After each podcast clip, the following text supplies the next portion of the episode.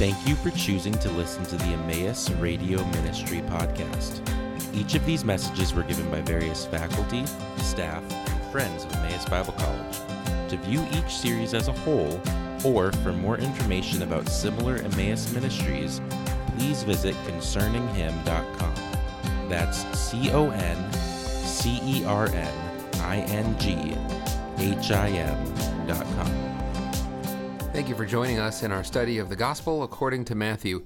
In this episode, we will be looking at a much discussed passage, uh, Matthew 19, verses 1 to 12. Uh, now, this text has received so much attention because it deals with a highly practical, complicated, and emotionally charged topic, namely divorce. Now, there's not enough space in a series like this to cover all the issues uh, that people inevitably want to talk about when it comes up to uh, divorce. In fact, as we'll see, addressing this topic in such a way uh, that we're left with a whole lot of unanswered questions uh, seems to be the norm in biblical revelation. So I guess I'm in good company. But uh, like the scriptural witness, our purpose here is not to get lost in too many details. Uh, what about this circumstance? Or what would you say about this particular situation? Uh, but instead, the purpose is to get at the heart of the matter, which is always the matter of, well, the heart. Now, before we look at the text, let's spend a moment thinking about the context of this passage.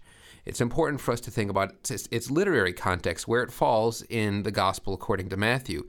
If you can think all the way back to the Sermon on the Mount in chapter 5, you'll remember that Jesus has already talked about divorce and um, the importance of staying true to our commitment in marriage. And a lot of this is repetitious.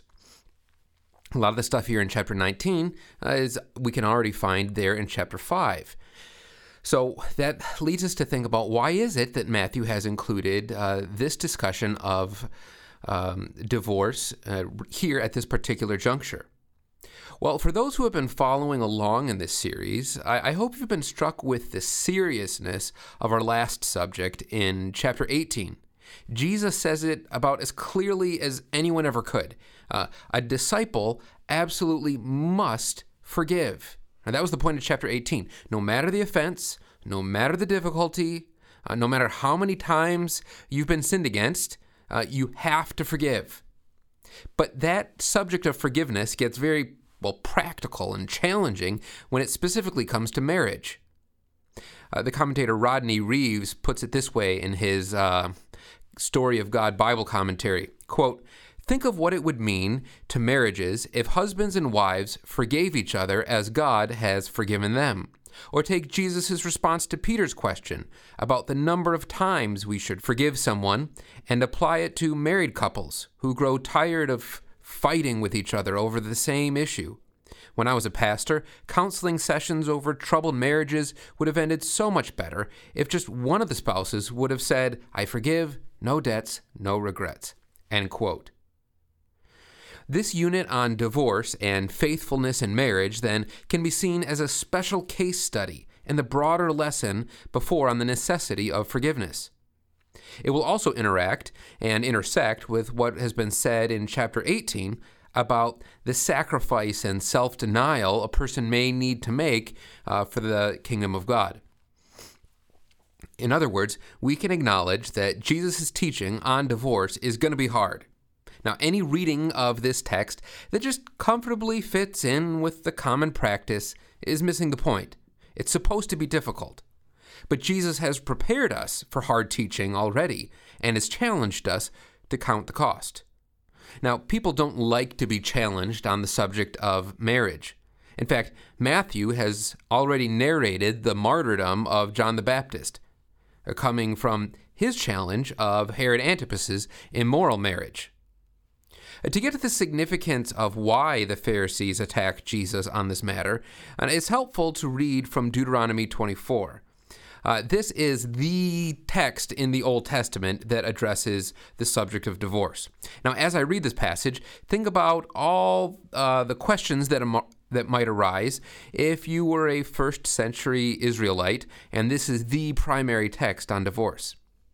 Starting in verse 1 When a man takes a wife and marries her, If then she finds no favor in his eyes, because he has found some indecency in her, and he writes her a certificate of divorce, and puts it in her hand, and sends her out of his house, and she departs out of his house, and if she goes and becomes another man's wife, and the latter man hates her, and writes her a certificate of divorce, and puts it in her hand, and sends her out of his house, and if the latter man dies, who took her to be his wife, then her former husband, who sent her away, may not take her again to be his wife, after she has been defiled, for that is an abomination before the Lord.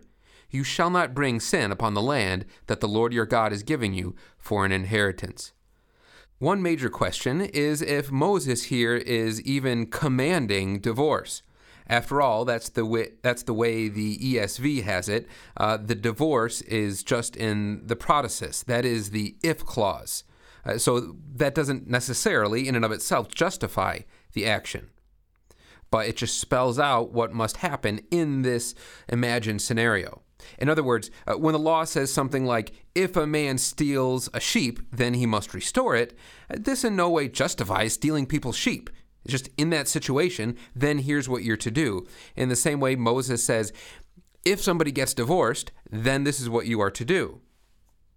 But perhaps you noticed another ambiguity. Uh, he talks about finding an indecent thing. Predictably, uh, that received a lot of different interpretations in the first century. Uh, the Mishnah, uh, the Jewish law dating after the New Testament, records the debate for us. It says, quote, The house of Shammai say a man should divorce his wife only because he has found grounds for it in unchastity, since it is said, because he is found in her indecency in anything. And the house of Hillel say, even if she spoiled his dish, since it is said, because he is found in her indecency in anything.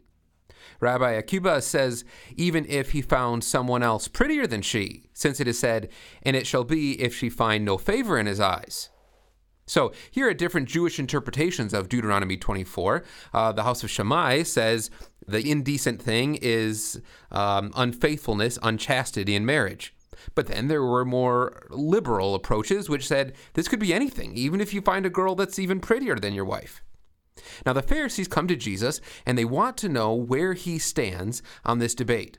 So, listen for his answer and how he interacts with the two schools of thought, the house of Shammai and the house of Hillel, um, in Matthew 19, 1 through 12. Now, when Jesus had finished these sayings, he went away from Galilee and entered the region of Judea beyond the Jordan.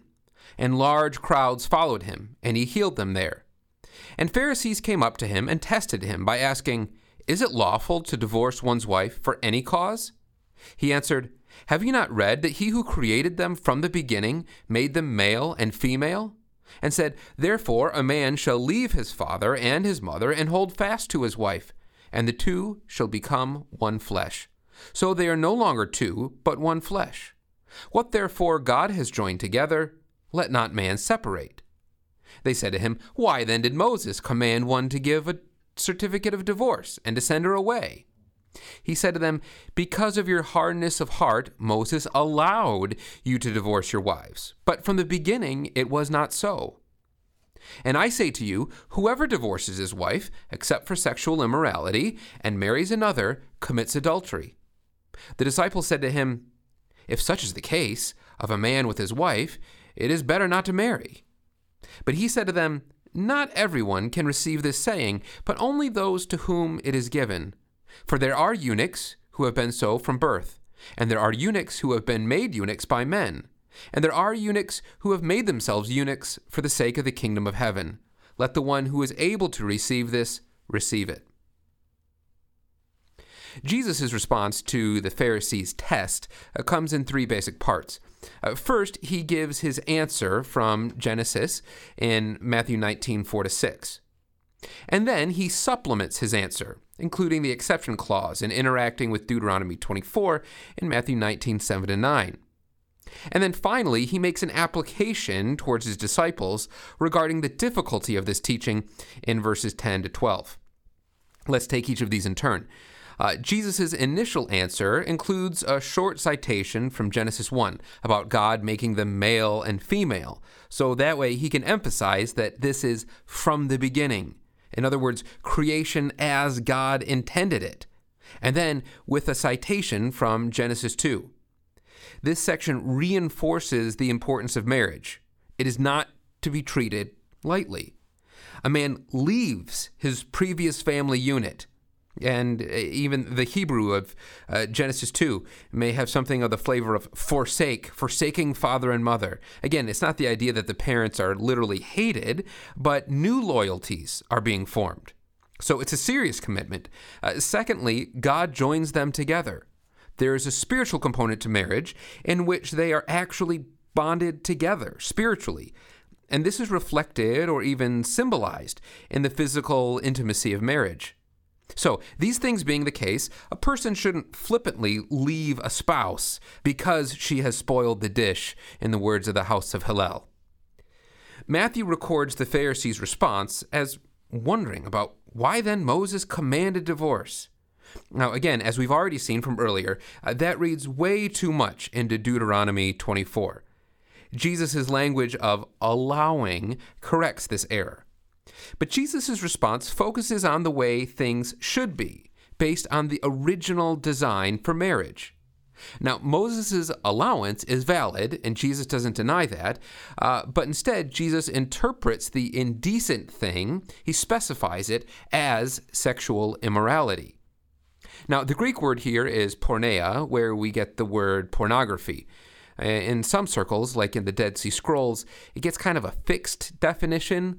Uh, it's, it's kind of a technical term, but its use in the New Testament is much more general. It just means, well, sexual immorality. Again, with all the complications that have arisen within marriage in Christendom, I think about the past couple thousand years and all the marriages that have been, and people studying this passage. Um, not a few people have wished that Jesus was a little more explicit in exactly what counts as a valid reason but all of that, I think, misses the thrust. The point is not to try to get out, and instead we are called to forgive. And, and that's the thrust of this passage. Jesus requires forgiveness on the part of his followers. The emphasis is not on when one can get a divorce and not get in trouble. Instead, the thrust concerns those outside of this exception clause. They are the ones being commanded to do something, namely, stay married. Uh, some interpreters, who rightly have a high view of marriage and its permanency, uh, point to Mark and Luke's parallel accounts where no such exception clause is recorded. Now, there's an argument that Christians are not allowed to divorce even if there has been sexual immorality, because that is the way Mark and Luke record Jesus' words. The obvious question then is what should we do with Matthew's version? Uh, their answer, uh, this other school of thought, is that this exception clause, except for porneia, has a very specific situation in view that matches material only in Matthew, namely unfaithfulness during the betrothal period. Uh, so, in other words, uh, Matthew here is guarding the character of Joseph. Uh, Jesus was not condemning his father for considering how to break off the marriage when he found out what appeared to him to be signs of sexual immorality during the engagement. While we can appreciate the high view of marriage behind this view and support the desire to encourage people to stay true to their marriage vows no matter what, this interpretation seems forced and kind of unnatural. Most people would understand porneia as general sexual sin, kind of an umbrella term. Uh, with the background provided for us in the Mishnah, Jesus seems to be pretty neatly aligned with the conservative approach, like that of Shammai. In fact, given the majority view that Matthew used Mark in composing his gospel, and Matthew's tendency to add clarification to Mark, to iron out some of his wrinkles, it's easier to say that Matthew is explaining what's implicit in Mark, rather than read Matthew chapter 1 into the situation. So the thrust is the permanency of marriage, forgiveness even when it's hard. So Peter responds then, well, it's better not to marry. Now, Peter may have meant this in a misogynistic way. You mean I'm stuck with her forever? But Jesus takes this as an opportunity to talk about what it means to abstain from marriage. Uh, because marriage is such a big deal, it can hinder the work of the kingdom. Uh, Paul says in 1 Corinthians 7 the married man cares about the things of the world, how he may please his wife. But, you know, if a person is called to that, uh, being a figurative eunuch, uh, they have been given that role by God. And with Paul, Jesus says that even though it's contrary to popular opinion at the time, remaining single for the Lord's work is a good thing, and a person to whom this calling is given should accept it. In other words, for those listening who are married, marriage is a big deal. Um, God has joined you together, so you will need to exercise the important virtue of chapter 18 and forgive 70 times 70 times. But for those listening who are not married, know that marriage isn't everything. The kingdom of God is everything. Think carefully about what God has called you to and be faithful to Him. Thank you for listening to the Emmaus Radio Ministry podcast. This ministry is possible because of the generous contributions from our partners around the world. For more information about partnering with us, please visit emmaus.edu slash partner.